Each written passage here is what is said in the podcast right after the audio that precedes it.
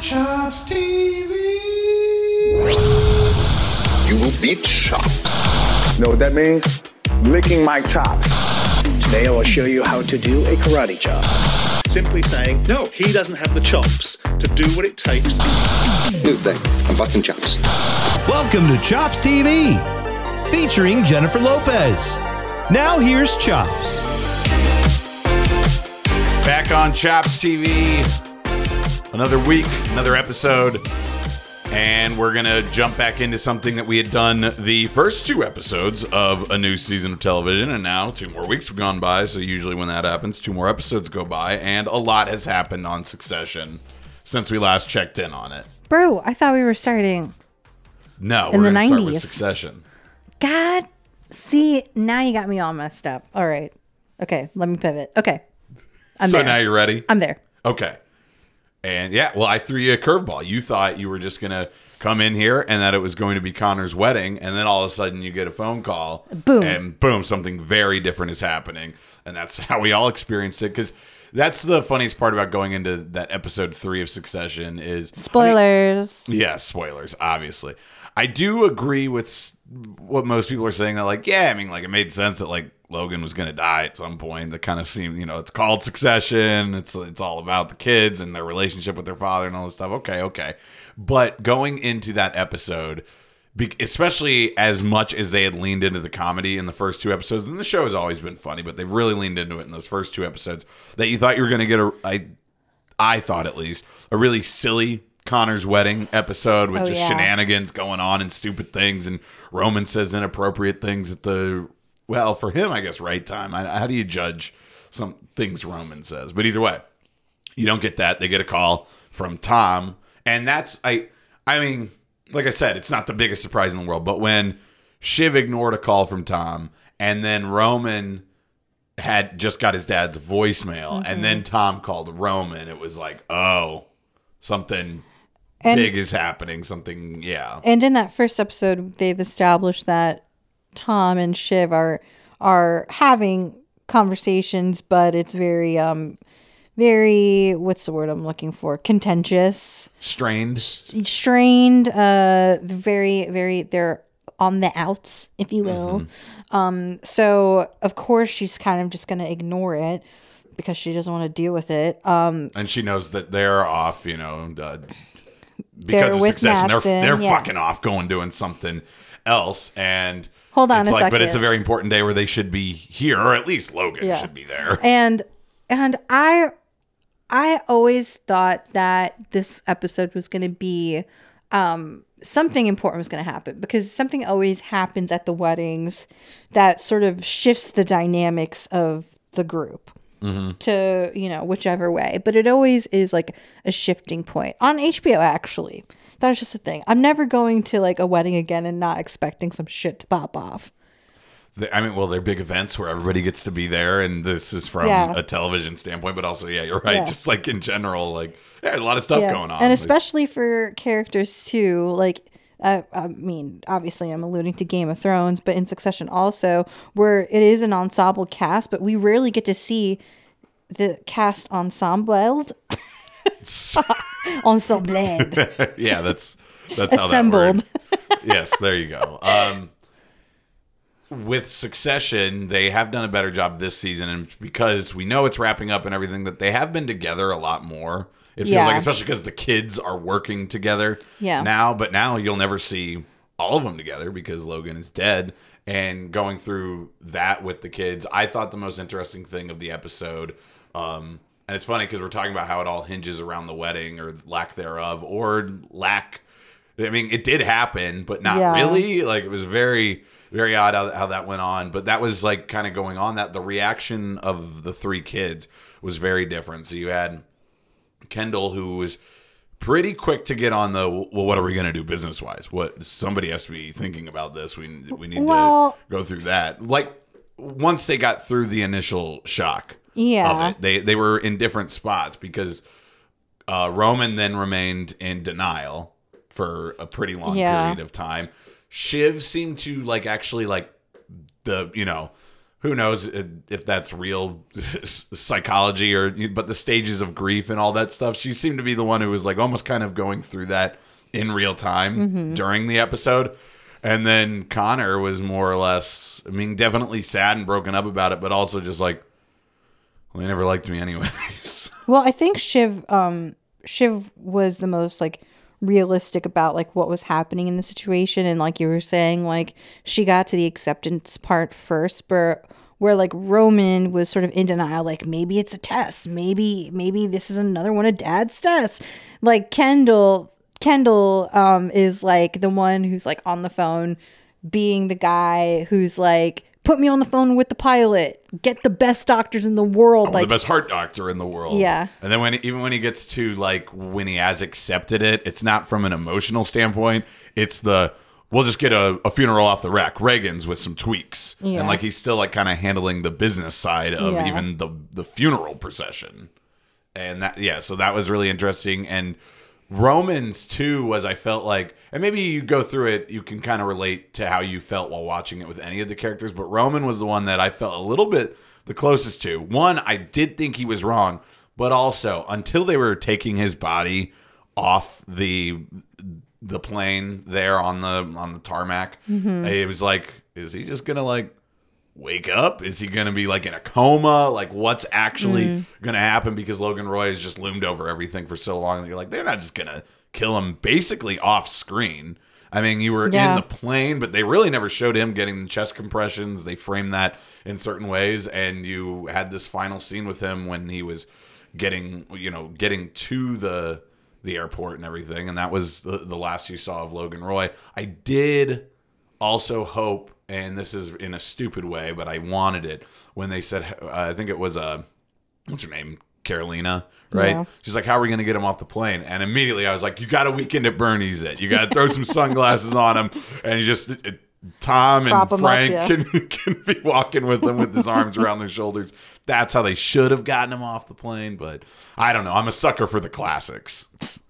Well, I think it's a great way to send off the character just because it really does like show how how like immune or immortal he really thinks he is and like his own hubris like that first episode we're really spending a lot of time with Logan like going through the motions of like his birthday party and talking about like what's going to happen when you die and all that stuff cuz he is sort of um, you know, he's like mourning the relationship that he has with his kids now that is probably well for now like irreparably damaged. Um so he's going through all that and like the people that you should be with aren't with you on like one of like the big days of your life. And then he decides to skip like probably the most important day of his son's life. And if that ha- if that situation had happened with his son he would have been with his family. Instead he's in a air- airplane bathroom. Even though he's yeah he's sort of contemplating how he wants to reconnect with his kids and not everything but still choosing the business choices over the emotional choices with those kids and it would uh, it's always going to be that way. It always was that way. So even K yeah, kendall even goes like i can't forgive you but like i love you. Right. Because he's not going to change. He knows that. And then roman who is the one who still like remained closest with him through all of this is the one that can't say i love you as he's maybe hearing them. We don't know. We'll never Yeah. be able to confirm that. But as tom said he's like if he can hear he can hear you. Mm-hmm. but we don't know. I, it's also interesting like metaphorically that he's in a plane when this all happens. Like he's still looming over Yeah, everybody everything. because that's not just for the family and the characters in the show but because of the influence that billionaires have especially ones that own media conglomerates. Yeah. like they are. They're always looming over. And then roman points that out as they're there at the airport at, right after they made the announcement of their their dad dying. Shiv leads that which is interesting which kind of comes looking at that in the in the next episode. But he he looks at the you know the stock immediately dropped and he's like well there's dad Yep. for you right there it was great it was a great hour of television one of Oh, the best yeah. episodes of tv i've seen in years they're they're they're gonna be Emmys galore mm-hmm. for the actors in the show. It's gonna be one of those actors races where I think they all kind of shoot themselves in the foot for best supporting. Again, that's usually what happens with with Succession shows like you know, thrones and stuff. Yeah, what is the and then like what is the like threshold to be lead actor in anything like that? As you mentioned, such an ensemble cast Yeah. here that I'm not sure if any of them fully qualify as lead or if they're all Mm-hmm. supporting or how that works. And then it's also up to you know people to put you up Yeah. in categories and We'll see how the rest of the season shakes out, but it might be better to have like at least Jeremy Strong do lead. Mm-hmm. You know, and then And that seems to be the way they've uh they've sort of you know because you can have the co-lead for sure, and like that seems to be the way they even marketed like this season with the run up with it was always Logan or it was always Brian Cox and Jeremy Strong talking about the show, and then they were we we talked about that on a previous episode where they were trading barbs about the method acting and whether or not it's a crock of shit or something that is valuable and then it it just made so much sense for their characters that they were doing this in real life also while talking about method acting. But uh, yeah i think jeremy strong as we see too with what his position might be that he might be somebody especially with logan gone that could yeah fall into that role. Uh, one big thing too with this uh, third episode where logan's dying is and I, I think we both felt this a little bit in the moment, but then seeing that like behind the scenes stuff they do at the end, where it was like this there's something about the flow of this that did feel like a oneer. I knew there were cuts in there. Mm-hmm. You know, I still saw them, but I was just like, there's something about it. And then they talk about it where they were what were they saying? They were hiding canisters of film around the set Yeah. so they could switch it out in time. And they basically it, it was essentially an act of a play. It was like 28 minutes of these people all acting on. I mean, and in an environment like that, like obviously the background actors know what to do, but you're on a boat. yeah. Like that's not There's the not most, a lot of space. it's not a controlled area yeah. sound wise even like just to be able to get that and make it work and splice it together and right. manage to capture the moments like like Kendall and Shiv like holding hands or holding fingers, you know, like subtle things like that where it takes like a lot of rehearsal to get that right so that you get it on the film and, you know, keep that shot going. yeah and then talking about like the background actors the the scene where kendall has to go find shiv Yeah. and walking through all that and just being able to pull that off with you've got you know just ghost face kendall walking through and then shiv has to go from that like classic roy aloofness to like oh no this is something Yeah. serious Immediately. Mm-hmm. And and you sort of like anyone who's ever experienced something like that where like you're getting like really like hard devastating news from someone close in to an you. unexpected way yeah too. you like you immediately like sense that tone and like almost like a shift in the atmosphere it feels like where just like a coldness comes over you and you're like god i'm about to get really bad news and you felt that with them it was really incredible Yeah, and like I said, you had the same thing with Roman, the way he answered the call. Yep. I don't know what the insult was, but it was some sort of insult thrown at Tom. Yeah. And then yeah, it was like they oh nope, this is different than a mm-hmm. normal a normal call from Tom. So Logan's dead. His impact is this much of a stock drop, and you have to move forward in this world because the business doesn't stop, and it makes uh Matsson's um, position really interesting because Logan was going there to make final negotiations and and figure that out, and now that's been put slightly on the back burner, but like it's not going to wait around forever, and it's already been something that's contentious. So seeing how that moves forward will be well i mean they were going to try to push him right so arguably logan was the one who got the deal done in the first place and Matsson was like, "If you if you try to push, I'm not going to do it. I'm not going to do it." So And then he reiterated that to Kendall in that phone call in episode one or two, episode two. yeah, Yeah. Uh, and then obviously the Pierce thing is still going on, but now after we see everything that happens in in this fourth episode, well, who are they? they just bid against themselves essentially, essentially. up to ten billion dollars. Uh, but yeah, you've got. At first, I wasn't sure if the if, if that was awake or if it was the like precursor to a funeral Mm-hmm. form or anything as that episode unfolded um, on Sunday night. But then you realize it's sort of a It's- will reading. it's the next day. yeah, but they're like, we have to get this all figured out. Yeah. Um, and it's not like the official will reading, but that it has a it has a similar feel to that. Yeah. What are his wishes? What should we do that are And I- best for him? And I like that Karolina, who um, is in the Count of Monte Cristo, who whispers the whole time. I I, I really like her performance. I think she's very compelling as like this head of PR.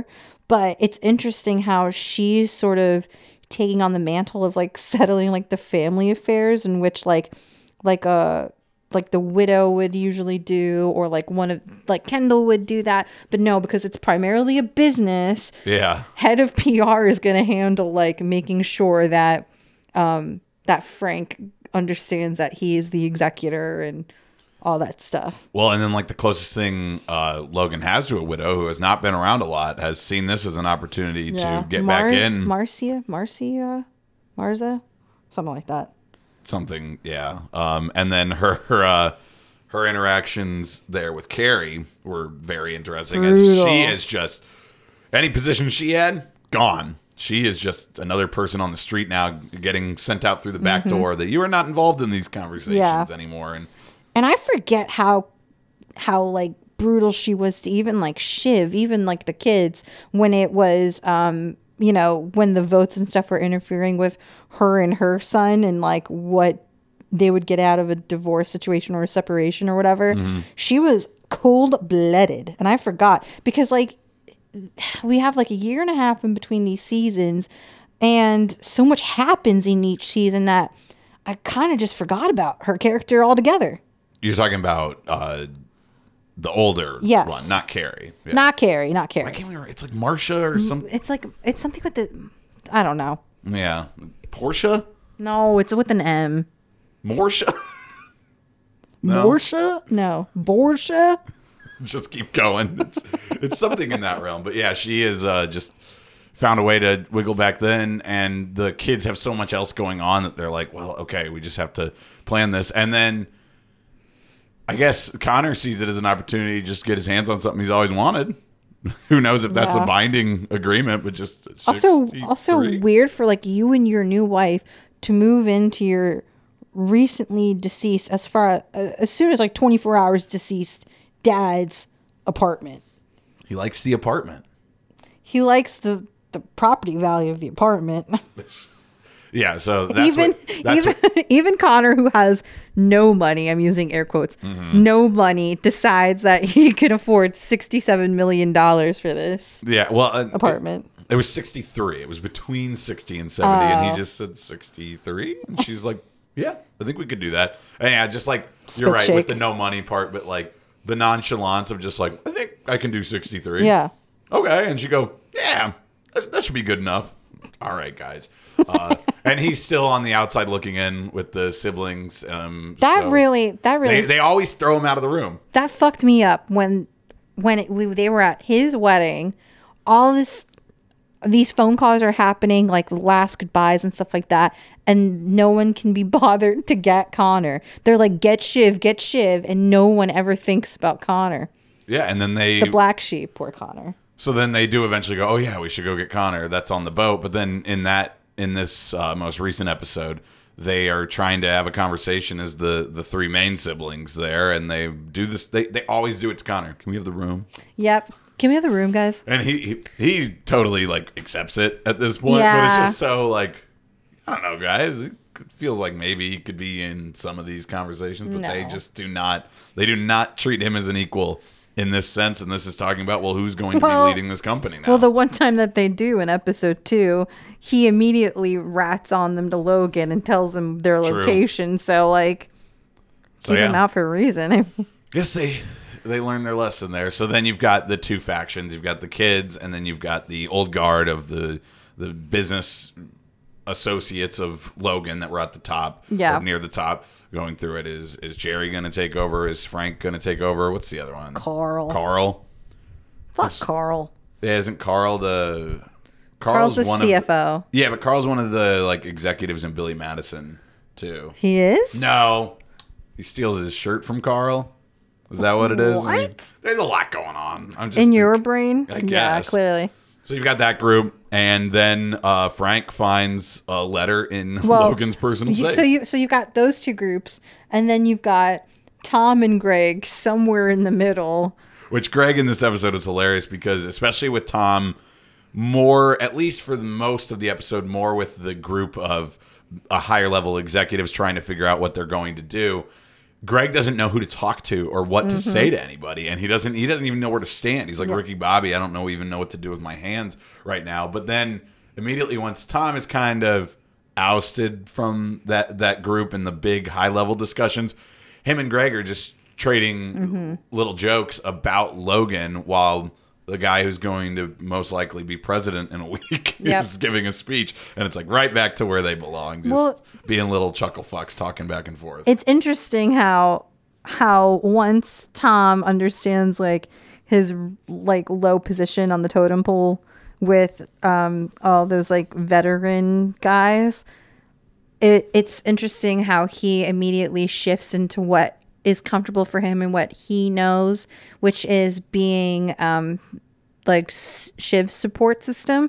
So um she's obviously like having a moment and then they they come together. And it was hard to read in the moment of like is this is this like a manipulation? Is this a comfort tactic? Like um is he sort of like looking for I, I don't know is he trying to reach out in a way too but I think sometimes at the end of the day, Tom is just the most human and nicest of any of them.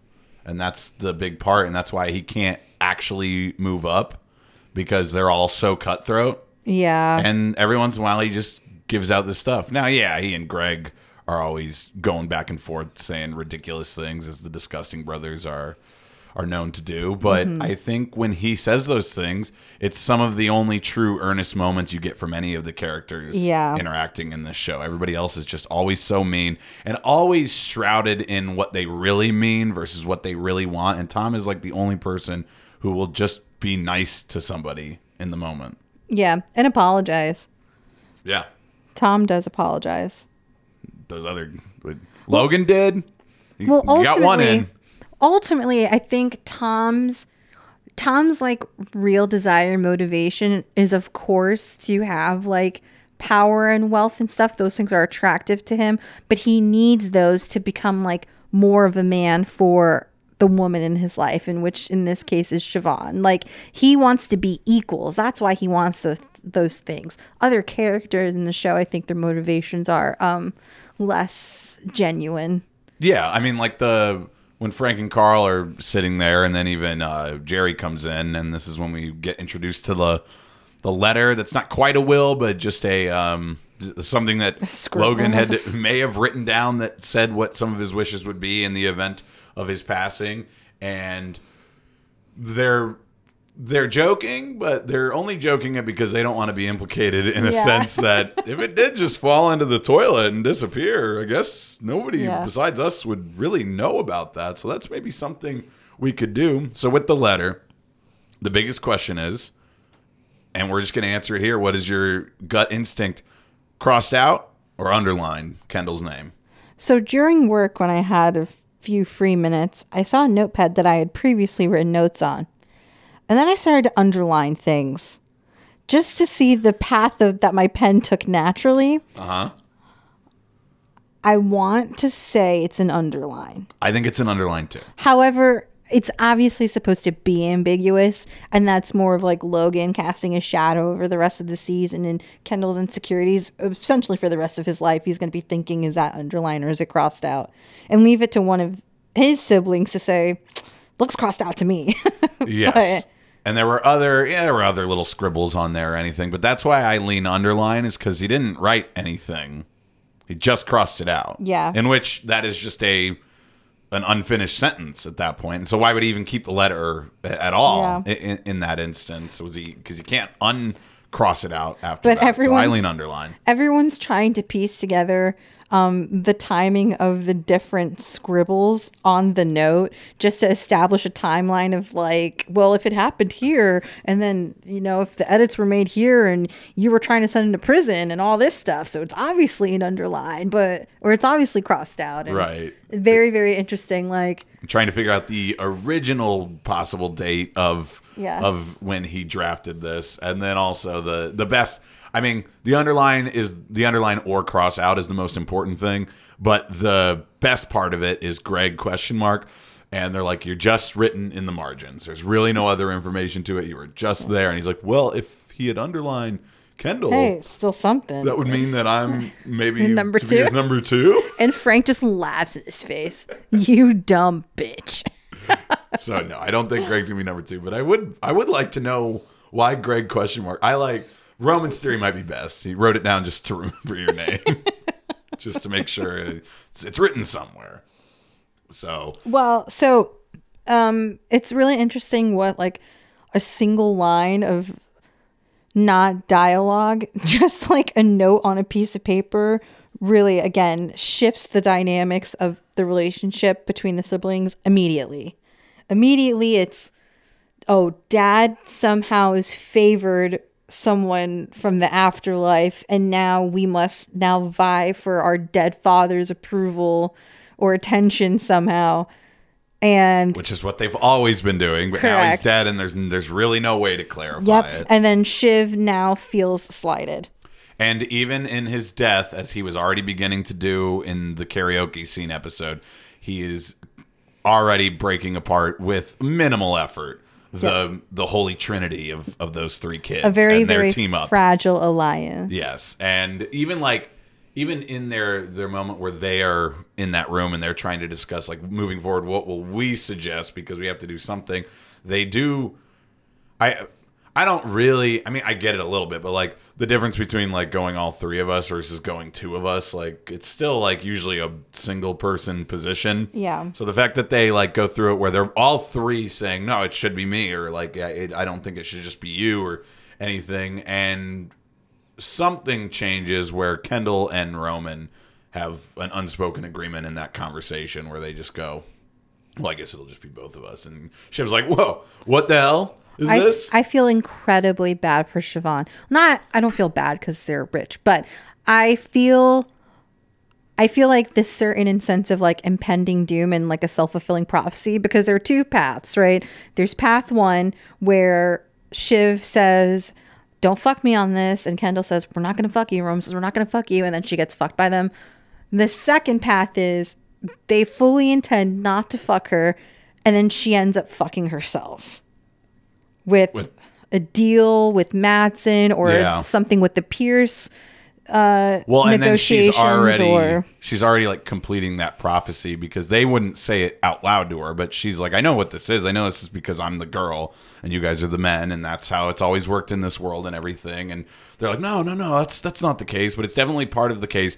And then to be I, I I'm not saying it was the worst thing. They're obviously in a very emotional state, but like the optics of like quote unquote hysterical woman and then she's she's kind of holding back tears after the decision is made and then Oh, she yeah. trips and it's like oh the weak girl like that stuff's going to be and like I can just tell from her character that she just knows that like that's just the worst thing and then she then she kind of has the outburst where she tells the guy to stop fucking smiling and it's just she already was aware of that being a perception Mm-hmm. that can be there and then for that to go like that right Yeah. after they decide it's Roman and Kendall. Yeah, Well, I know even- that's just going to destroy her even more. even in season three when um she at the time is really um is really in like the favored position um she she cracks under the pressure of that um in those like initial pierce negoci- negotiations so like it happening this time compounded with the fact that her father's not there and she's very i mean she's pregnant right like that's what is alluded to with Yeah. that phone conversation in the immediate and But she also didn't try to send her dad to jail or send her dad a uh, genitalia pic Yeah. in a meeting. And so and here's here's the gag. The gag of it all is when the real hard moments come, Siobhan is the one that they push forward. When they have to make a press release to the media, she's the one that goes up there and does the hard thing. yeah, So fuck fuck Kendall and Roman for that, honestly. and Kendall and Roman also immediately after that won't do the hard thing to make their current position easier Mm-hmm. by trying to throw any bit of shade about what their dad was doing in the last year of his life or so and they're like oh we're not going to run him through the mud we're not going to do anything that says like, oh, we were actually kind of already controlling the strings behind the scenes, but he was such a figurehead that he was he was still up there. And it's like, well, I understand that it's such a hard time for you guys, but they're saying this to you because it's going to make your job at the top of this easier right now. It's going to make this transition easier, and you're in with the whole Matsson thing. You're in the middle of a big part of this. this isn't just taking over Yes. business as usual going on with with uh, Roy Star Waco, right? I Yeah. always, get, I always want to flip the Waystar Royco. yeah, I was see. I always want to flip them for some reason, but uh, and they're they're like, oh no, we're we're not going to do that. And then also, it's going to come up and probably going to be at least something Kendall has to deal with. The other PR guy telling him that his daughter sold a bunch of stock. Oh, yeah, in the- in insider the trading. Yeah. Yeah. and that's oh well, you just had a conversation right before you were named CEO about it, and yeah, that's gonna be something. Yeah, for sure.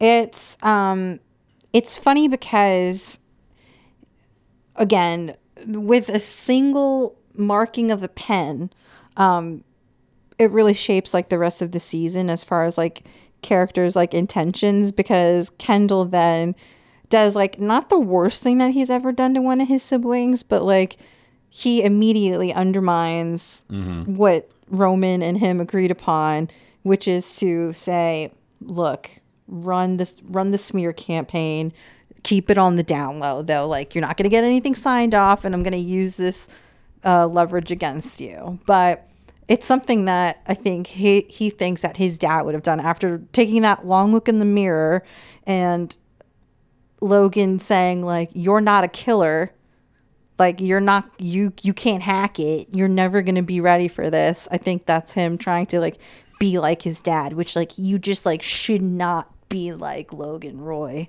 And that fracturing with everything going on where there's already the kids not getting along or at least not being on the same page. Clearly there's groups of people at the top of this even though roman and kendall are in charge. They're not all seeing eye to eye with this decision but they had to do something and move forward with this that um, i would guess the Matsson deal doesn't go through. And it's a real big issue for the company and i would them in a assume it position. somehow all falls apart. I don't i don't know how like this this ending does not end up in like a and like a tragic Right, and like basically you're at a for point them. where they're all rich. So again i don't give a fuck. Yeah so but like Logan will never be succeeded. Correct It's been called Succession and it's been the process of getting there and it's never actually going to happen. It kind of reminds me of Charlemagne. You know, Charlemagne, the great Not the god. 800, not the god, also great. No, Charlemagne. Um, he is alive for so long and builds this empire and um, does not pick a one successor. He ends up dividing it amongst his children. And then um, the children squabble and fight, and then it kind of just all falls apart until they become all separate kingdoms or whatever. Yeah. Um. So I get the feeling that it's going to end up something like that, where they they try Yeah. and they fail. And then we get our Tom and Greg run ATN spinoff, which is what really the most important thing to me. As much as you can fail with a hundred million dollars. Yeah. The 100 million, they've got more than that. Well, I mean, at the end of it, they'll after losing billions of dollars, Okay, they'll still yeah. probably have a hundred million dollars. even who knows the numbers are so ridiculous that it doesn't even mean anything when they're when they're like can we do they're like we what when they're going through the negotiation with pierce it's like oh can we get to seven and they just go to 10 anyways Yeah. and it's because it's all the- once you have that much money it's all there Yeah. it How- feels like I'm interested to see what happens with this, um, with like the presidential race.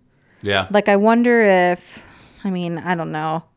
I don't know. Like, what are they going to tackle first? Like, is it going to be, obviously, it's going to be the Matsson deal because they're putting like a urgency behind that plot line. But also, like, the longer looming thing is the presidential election and then like the fight in the media. So, is it going to be siblings on the Pierce side versus the ATN conservative side? Like, I don't know. It's very interesting. A lot of ways to go. I'm very excited for the rest of the season. Yes, and we're about halfway through here, so they've already hit a couple episodes out of the park. So very excited to see what they do with the rest of it. Also, very excited. Big birthday coming up in a few days. Kendall killed a kid. I'm I'm I'm talking about.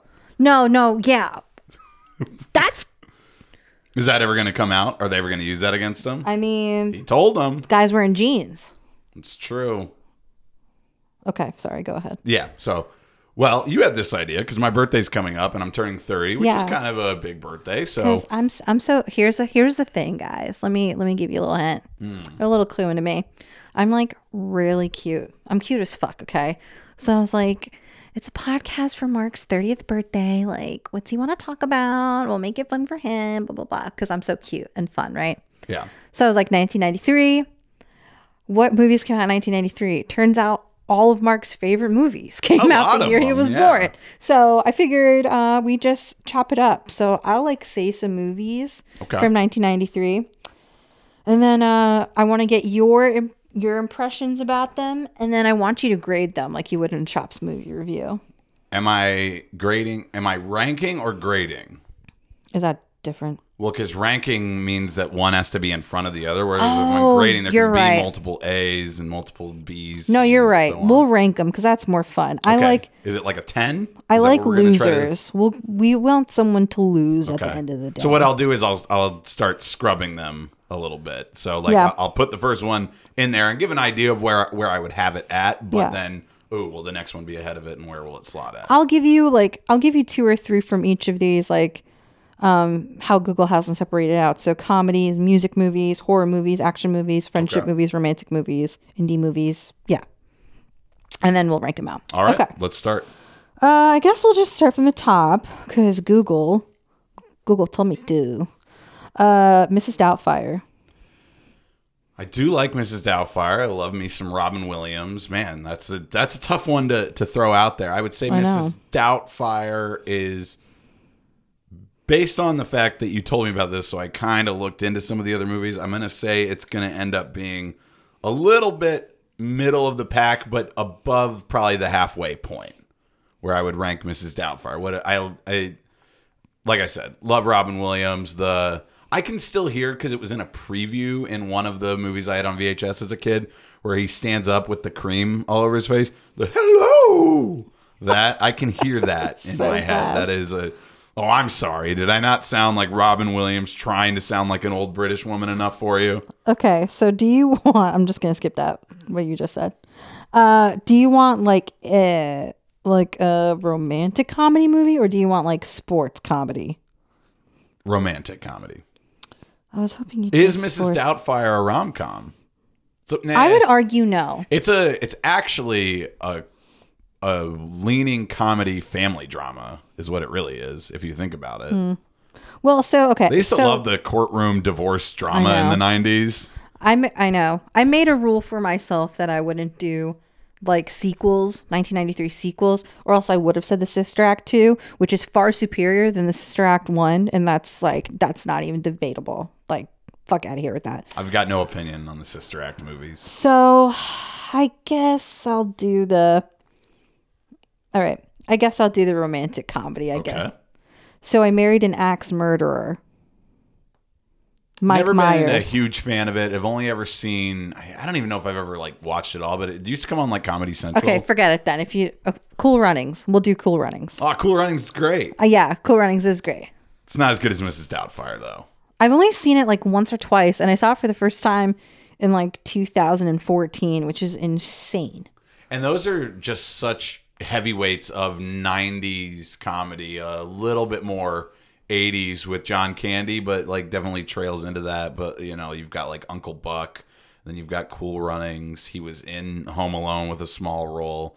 Man, I, I do really love John Candy, but I'm gonna put Mrs. Mrs. Doubtfire just a little bit ahead of it. I think also like thinking back, like there's a bit more nostalgia with some of these and I I definitely saw Mrs. Doubtfire more growing up. That opening scene with them, with uh, where he has like the the petting zoo in the house, that, that also stands out to me. Okay, so if we're doing, let's say we're doing mm, 12. Is 12 too many? Should we do 10? We'll do ten. Okay, so you have to pick a spot for these, and you can't move them. All right, so I I at least waited for two, so I I get to cheat a little bit in that Yeah. sense. I'm gonna put Cool Runnings at okay. Is one the best? Yeah. one is going to be the best. Duh. So okay, then I'm gonna put Cool Runnings at six and Mrs. Doubtfire at four. Okay, that's very high um, for both of those. I know. I think I'm gonna regret the six with Cool Runnings. I think I Uh, can work around Mrs. Doubtfire at four, but I think that six I'm gonna end up regretting. But we'll see. I also think you will end up regretting it. Uh, I'm looking at horror movies now. I think I'm only going to give you one from horror movies. Okay. And again, it's one that I sort of love a lot. And I'm going to go with. I'm going to go with the Leprechaun. Okay, uh, so we have to. And this is that's the one with Jennifer Aniston, right? The first one has her Correct. in it. Yeah. Uh, I it's not good, but it has like its certain charm to it. And that that actor who plays the leprechaun has played um, so many roles over the years. Uh, obviously, always uh, as some sort of um, dwarf in anything, and Yeah. he played leprechaun in this one. But I'm gonna go low on it. I'm gonna go. I'm just gonna throw it at ten. I don't think. I think I can. I think I can justify everything else that's gonna come up beating it, unless you throw me a real curveball. But I'm trusting myself to put it at ten. Okay. Uh, I don't know if this is an action movie so much as action adventure, but um, Jurassic Park. Jurassic Park's number one. It's the best movie of 1993, hands down. Period. It will always be the best movie of 1993. I love Jurassic Park. I love all the Jurassic Park movies, even though they have a real hit and miss style to them. But the first one, one, it still stands up to this day, even with the how far CGI has come, and then the practical effects mixing that in there, classic Spielberg type stuff. The music is great. Everything about Jurassic Park is uh, is a perfect film. It's it is yeah, it's legitimately a perfect film. Is it the best movie of the 90s? It could be. Uh, I mean, I'd really have to start to look at a list, but I think there's no there's no chance that it's not top five of the '90s. Okay, so that's three, right? Was that three or was that four? That's four. Okay. Um, we'll do another. They deem it as a friendship movie. I would think it's more of like a kids movie though. Free Willy. You know what? I'm a dick. That movie is about friendship. Okay, so Free Willy. That's another one that the trailer in like a VHS that I own really stands out to me, and then obviously with the mm-hmm. it going over the kid there at the end. But I was never that big of a fan of Free Willy. I'm gonna slot it in. I'm gonna slot it in at nine. Oh my god. I'm just gonna be honest. Didn't don't care for Free Willy. It does not hold any special place in my heart at all. him him like petting the tongue shamu's tongue even though his name's Willy but he's a Shamu, like i would say if i was three years old because all You know what I liked more than Free Willy? Hmm. And they're not exactly the same category, but I think you're right. They might be uh, a, a uh, friendship movie. Um, was it Indian in the Cupboard? Where the kid has the special little cupboard and he can make his toys come to life. And one of them is like a little Native American guy. No, you don't know this one? no It's great. I wow liked it. it. sounds like something that would never get made I, I'm not sure if it holds up anymore, but I remember liking it. okay so number six Yeah. dazed and confused Dazed and Confused for me is going to be very high on this list. I've already given away number four. I think I'm going to go n- number two on it for me from a personal standpoint. I mean, this is a movie I'll still pop on periodically whenever I just want to watch a comfort movie that I know really well. The soundtrack is amazing. It, it- that's a great part. You've got an early McConaughey performance in it. all right Yeah. all right all right Yeah, I love Dazed and Confused, and I love you know I love coming of age movies, and this is a, a day in the life of high schoolers in the '70s coming of age. It's just a perfect little combo of all sorts of things that are good. it sure is coming of age Is that a sex joke? I was trying to be. Okay, I will let you pick the next one since we're already at seven. No, I'm gonna pick it. So what do I have left? I have five, seven, and eight left, I believe, in Yeah. the rankings. Yeah. Oh, gravy. There's so many good movies. All right. Uh we're going to go with an Oscar one. And I think Gravy, where is the title? Glory, I think is 1993 too, but I can't find it on this list right now. Glory's really good. Isn't it? Ferris Bueller's in it too. No, no. We we're not going to go Glory. We'll go Schindler's List. Oh, Go ahead and rank Schindler's List. I'm just gonna I'm just gonna respect it and put it right at five because I can't put it any higher. and it's Wait, what's above Schindler's List? So it would go immediately five Schindler's List, four Mrs. Doubtfire. because you set up these rankings this way for me. Um, oh, I guess I did have three. Did I still have three open? I could have put it at three. Let's do that. Let's put it one ahead of Mrs. Doubtfire, then Dazed and Confused. So, all right. So I love that for you. I I- really maybe I did do. already say three, but I don't know. So I think I have five, seven, and eight left. I have three more to rank. Uh, I'm both of these are Disney movies, Mm-hmm. so it's kind of a toss up as to which one I want to pick. Both are Halloween movies. Uh, I will just tell you right now, Nightmare Before Christmas will be ahead of Hocus Pocus. Okay, so we'll do we'll do Nightmare Before Christmas then. Then that gets that five spot, uh, for sure, for what's left. Um, that's another one where the music really stands out to me. Own that one on VHS, so saw it all the time as a kid. Definitely because I always watched it on VHS and maybe sometimes on cable or anything. But you know, you're talking standard definition TVs.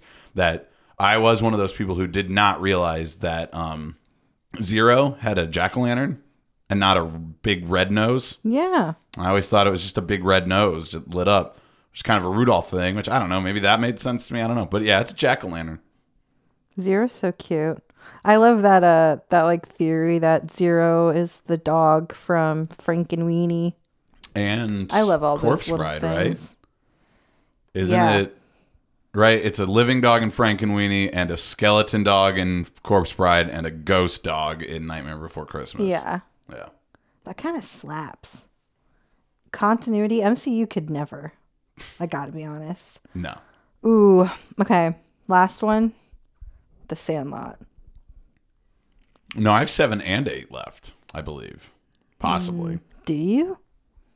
I do really like the Sandlot. Uh, I would put it at seven with the ones left. Um, I don't hate my rankings. You, the Schindler's List in the middle is a real curveball, and to rank it around all these other ones too that I have like this like childhood nostalgia, Nostalgia, for. yeah.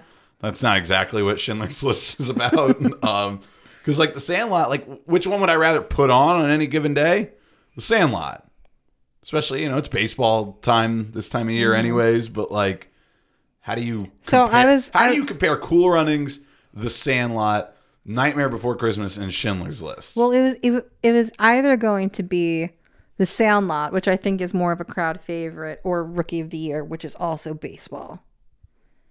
Rookie of the Year. Sandlot is much better. What? um, Hold on. But Rookie of the Year just has certain little charms to it. It's What's so a ridiculous. what's a better movie, Rookie of the Year or Like Mike, or what is that movie called? It is Like Mike, right? where he gets the shoes? yeah, and- Bow Wow Um. I like like Mike better, but I that also, is a better movie, I think. yeah. There's something about like a ten year old whooping ass on an NBA court that is way cooler. Seeing the little kid dunk and everything. Yeah, yeah. I think you're right. Um, I mean, they're both like completely implausible, but I actually would lean towards Magic Shoes more so than as like a possibility. more so than broken arm results in a kid being able to throw a hundred mile per hour fastball. I don't buy it. So it's so funny because like I know that this movie is a Power Rangers movie, but based on the photo, like what the poster is, it has no title. It's just that villain from Power Rangers. Man, I, I if that is the the Power Rangers motion picture with Yeah. Ivan Von Ooze and everything, then that completely throws off my rankings. That movie is great. what is it called? It's, You know that was like a tentpole movie. A Power Rangers movie was like, I think it was Fox. That was like their big, like summer blockbuster that year. Before superhero movies completely took over. Power Rangers are kind of superheroes, but it's Mighty not exactly the Morphin same Power Rangers. Thing. Yeah. I would just- Damn. Kimberly. yeah. Yeah. That was one of my first crushes. Yeah. The Pink Ranger. Yeah, that makes sense. Yeah. Typical. What? what did I do wrong? No, it's okay. all I get it. I get it. Well, maybe in a year we can take a look at the movies from 1994 and make you rank them. And So, what were the rankings? from what I can remember, it was one Jurassic Park, Yeah. one Jurassic Park, two, uh, two Dazed and Confused, three Schindler's List. Okay, you, you don't have to do the rest. I just wanted you to Mrs. say that. I just wanted to hear that Dazed and Confused was ranked higher than Schindler's List again. You don't have to do the rest of them. All right. Well, that's as much as I could remember. So it's getting hard. You know, I'm getting so old. It's getting hard to remember. it's things. definitely a choice. Well, I, to be fair, I didn't get the whole. This is the whole premise of ranking things in this way. But all right. Well, thank you for putting that together and Yeah, you're welcome. letting me letting me do those rankings. Um, I'm excited to turn 30 and hopefully. Chops TV, like I said, is around in another year. we can do it for your 30th birthday. Should be a fun time. All right, everybody. Thanks for listening once again. I'm Chops. I'm JLo. Send us your tips for turning 30. Yeah. What are as I'm aging, what are things that are going to set me up for success? Both of us, actually, on that matter. Thanks for listening.